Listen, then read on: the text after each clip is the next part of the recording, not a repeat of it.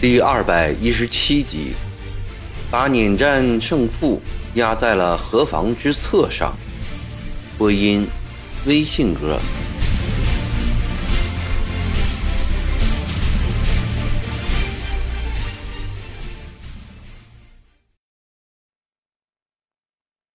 在两江总督幕府的众多幕僚当中，个个都不是流俗之辈。曾国藩以古人哲理问教、礼贤下士的气度，对他们优容相待。在这长期的相处当中，曾国藩看出赵烈文是这群幕僚当中的翘楚，在德、才、学、识、度等方面都要胜人一筹，因此十分的器重，一有机会就保举他。但却又不让他去上任就职，始终把他留在身边，以备滋问。据陈国瑞说，这两桩事的确都有。咸丰三年冬天，天津县一个七十多岁的老童生闯进了僧王的营房，自见奇技。僧王打仗从来都是独断专行的，不听旁人的话。那天也不知道怎么了，破裂接待了老童生。老童生说：“今之计亦用远为长困法。王所持者马队，而长矛亦善走，击东则走西，极南则走北，难以获胜。”不如改用远围，在百里地外坚筑土墙，四面包围。墙筑成功后，长矛则被围在其中。为什么要这么远呢？因为远则不易被察觉，近则易被长矛所知。长矛有十多万人，每月需粮五六万石，用不了多久。圈内的粮食就会吃尽的，我军只需严兵分守，不必与之交战，不出数月，粮尽援绝，内乱自起，再趁机一鼓巨奸。当时僧王部下有不少人讥笑这个老童生的主意迂腐，说一辈子连个秀才也考不中的人，还能出什么好主意呢？僧王却偏偏在这老童生的肩上猛拍一巴掌，说：“就用你这个计策，我先给你十两银子，成功后你再到我这里领重赏。”后来果然成功了，僧王足足赏了老顽童三百两的银子。这件事，陈国瑞虽未亲眼见过。但僧王部属们都这样说，可能也不是假的。至于僧王临死时说的那句话，则是陈国瑞亲耳所闻。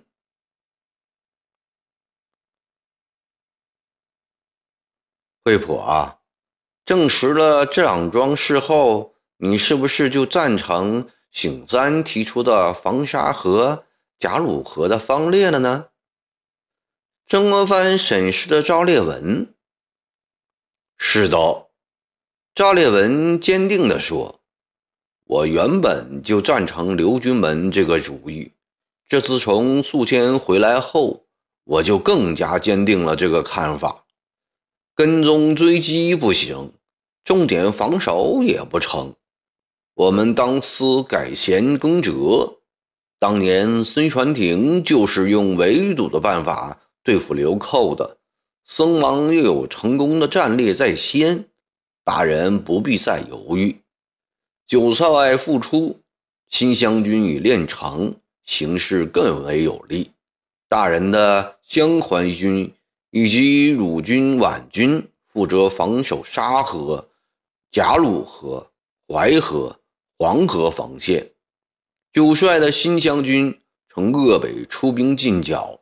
合围之势一成，就是捻军的灭亡之日了。当赵烈文把最后一口夏枯草茶喝完时，曾国藩也最终打定了主意：兵力虽不足，启用河南、安徽两省的绿营，尽管他们不中用，但也要严厉责成他们守住。这是一个重大的战略部署。曾国藩经过反复周密的思考，又有前明将领隋传庭和当今僧格林沁的胜利在先，他坚信这个方案是正确的。但他毕竟牵扯面的太大，动用的力量也太多，而且在短期内也不易见到效果。为了慎重起见。他将河南、安徽两省巡抚及湘淮军的带兵大员都召到了徐州面授机宜。河南巡抚李鹤年、安徽巡抚乔松年和湘军大将刘松山、张世日，以及最近奉调驻扎济宁城的鲍超，还有淮军大将刘铭传、潘鼎新。张树山、周胜波，再加上陈国瑞，一起端坐在剿捻钦差大臣的白虎节堂。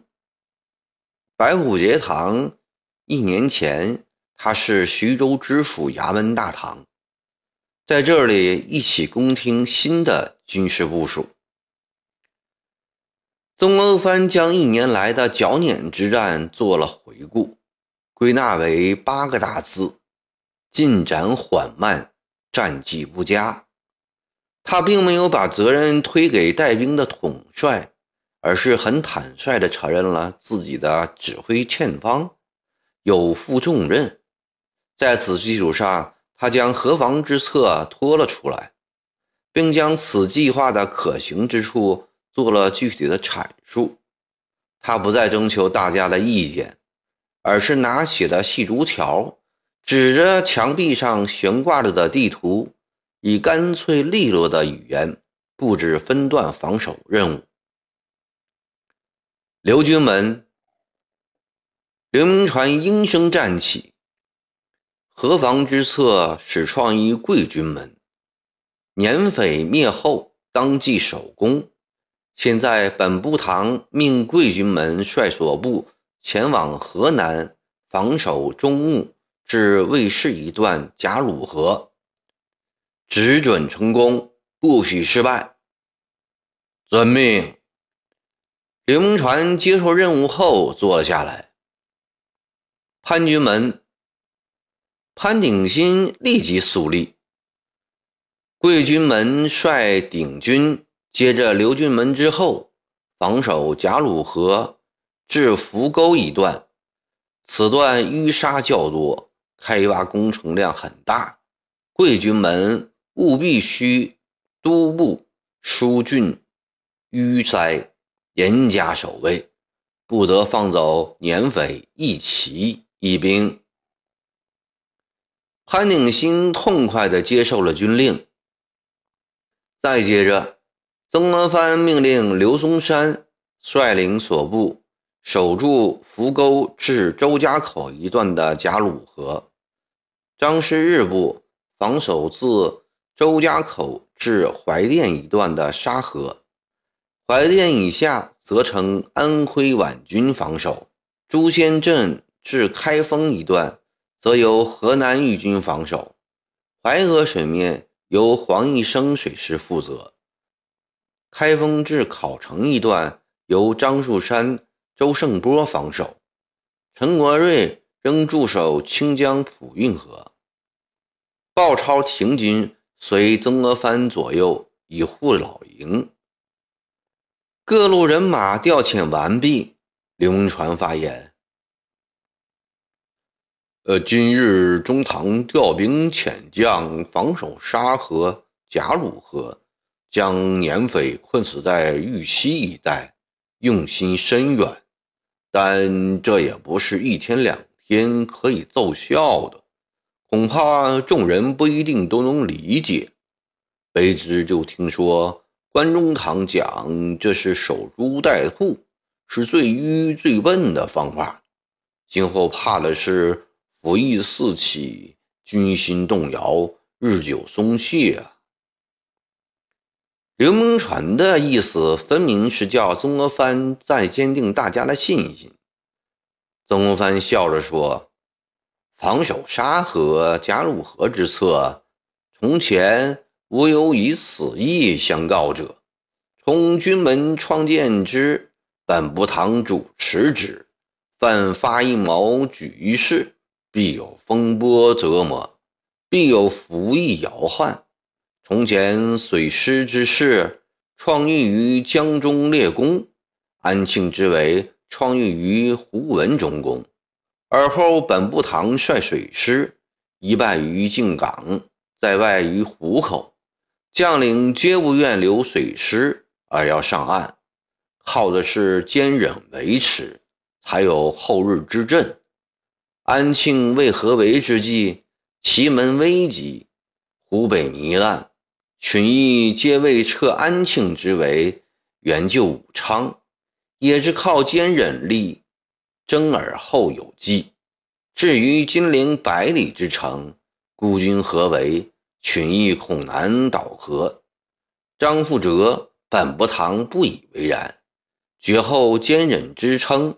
竟以地道成功，半撵之法既然尾随守城都不得力，现在唯一可行的便是河防。诸位只要有本部堂刚才所说的坚忍之志，必可收得成效。安徽巡抚乔中年不赞成这个办法，他认为。防守是被动的，乃下策；上策是追击剿灭。追击的关键在于训练好马队，应该严责李昭庆独食之罪，应重军到口外购得好马，训练出好的骑兵来。再有五千强劲的骑兵，配上目前的陆师兵力，一定可置捻军于死地。他不明白曾国藩为何要出此劳而无功的下策，莫非年老力衰，失去了往日强打硬拼的斗志？他本来想从根本上否认这个蠢主意，但终究也没有开口。朝廷将剿捻之事责依曾国藩，办不成自然由他来负责，与己何干呢？再说皖军防守的这一段。河宽水急，天堑已到，只要稍稍留心，捻军便插翅难逃，何苦去顶老头子呢？更何况他带兵这么多年，老于谋算，此策说不定也有成功的可能。蒋松年以虔诚的态度说：“中堂所说的‘坚忍’二字。”的确是我为为官打仗的要诀。不独何妨之事须如此，卑职当以此二字训诫皖军，定要将怀甸到瀛州府这段防线把守的如同铁桶一般。曾国藩听后满意的点了点头。中堂防守巨碾城为良策。不过，御军所防的这段并非河流，全是沙土。沙土挖好，随挖随塌，不能成形。眼下天气太热，又不能以冻土筑墙。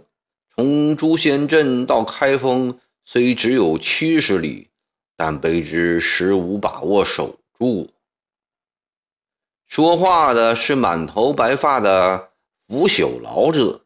河南巡抚李鹤年，他从湖北巡抚任上，接替原巡抚吴昌寿还不到半年。李鹤年心力衰竭，也不想多事，深知由于吴昌寿的软弱无能，使得豫军跋扈不能控制，因此顾虑很多。这几天又赶上伤风，说不了几句话就咳嗽了起来。咳了几声后，他扶住胸口说：“呃，中堂先前有令，年匪在哪个省，哪省就应该负责剿灭。目前剿匪迷及河南，义军理应主动出击。现在以大量的人马防守朱仙镇至开封府，任贼匪在境内嚣张。今后。”若沿路责备逼之，诸守已偶，不顾全局，卑职也难当此者。去年御史刘玉南参合河南巡抚吴昌寿，纵容豫军骚扰百姓，立志昏庸。朝廷命曾国藩查访，曾国藩派员暗查。证明情况属实，朝廷革了吴昌寿的职，将李鹤年从武昌调了过来。谁知李鹤年比吴昌寿也好不了许多，而且豫军欺负他年老不知兵，更不听他的约束。曾国藩在心里叹息：偌大的中国，要找几个真正能胜任的督府都不容易。人才缺乏到了何等严重的地步？他本来想用较为严厉的口气敦促李鹤年，但转念一想，这样气衰胆小的人，你若再凶他，他不更胆怯了？再说，咸丰七年，自己在荷叶堂守父丧，就在出山之时，与朝廷讨价还价的时候。时任督察院给事中的李鹤年上奏，请朝廷继命夺情出山，仍赴江西及时图报。在最困难的时候，李鹤年给予了他重要的支持。正因为有这层关系在内，曾国藩的话完全换了另外一个口气。吕中常，开封府附近的地里。本部堂都细细查看过，诚如贵部院所说的，沙土覆盖、挖壕筑墙都有困难，但也得委屈兄弟们了。至于其他，忠臣则不必多虑。今后无论何种风波、何等服役，本部堂当一力承担，不与见此意的刘军门相干。即使有人指责义军应该出击，不应守株待兔，本部堂也一力承担，不与贵部院相干，这是本部堂的一贯作风。看见大家都不再作声了，曾国藩以其惯常的诚意坚定的口气，给全体执行河防重任的文武大员们鼓劲儿。诸位不要以为河防汛地太长，且其中又有极难守之处，便先存畏难情绪。其实何防之策正是去年本部堂所制定的以静制动的剿捻根本大策的一种形式上的变化。以静制动从本质上来说，是累于贼而易于我。是打仗中取巧的意图。江淮军将领中有人在偷偷的笑了。诸位不要讪笑，本部堂最讨厌取巧，亦不是存心让各位取巧。此为据剿捻形势而制定的大计，只有走这条路才是取胜之途。本部堂可以告诉各位。曾国荃统领的新湘军不久就会出鄂省，进入河南，从西南两面逼使捻匪东窜。那时各位只需张网捕获就是了。张忠于、赖文光、牛弘、任柱四大匪首，你们随便捉到哪一个，都可以与当年捉陈玉成、石达开。李秀成、洪天贵福的功劳相等。这句话对在座的文武大员们的鼓舞很大。除苗佩林后来叛变被诛外，其他抓住石、李、洪的人都封了五等的爵位。喜宝田原是湘军中一个不起眼的小角色，就是因为抓到了洪天贵福而封了男爵，令天下带兵的将领们垂涎。封爵的机遇再次普降，他们如何不摩拳擦掌、跃跃欲试呢？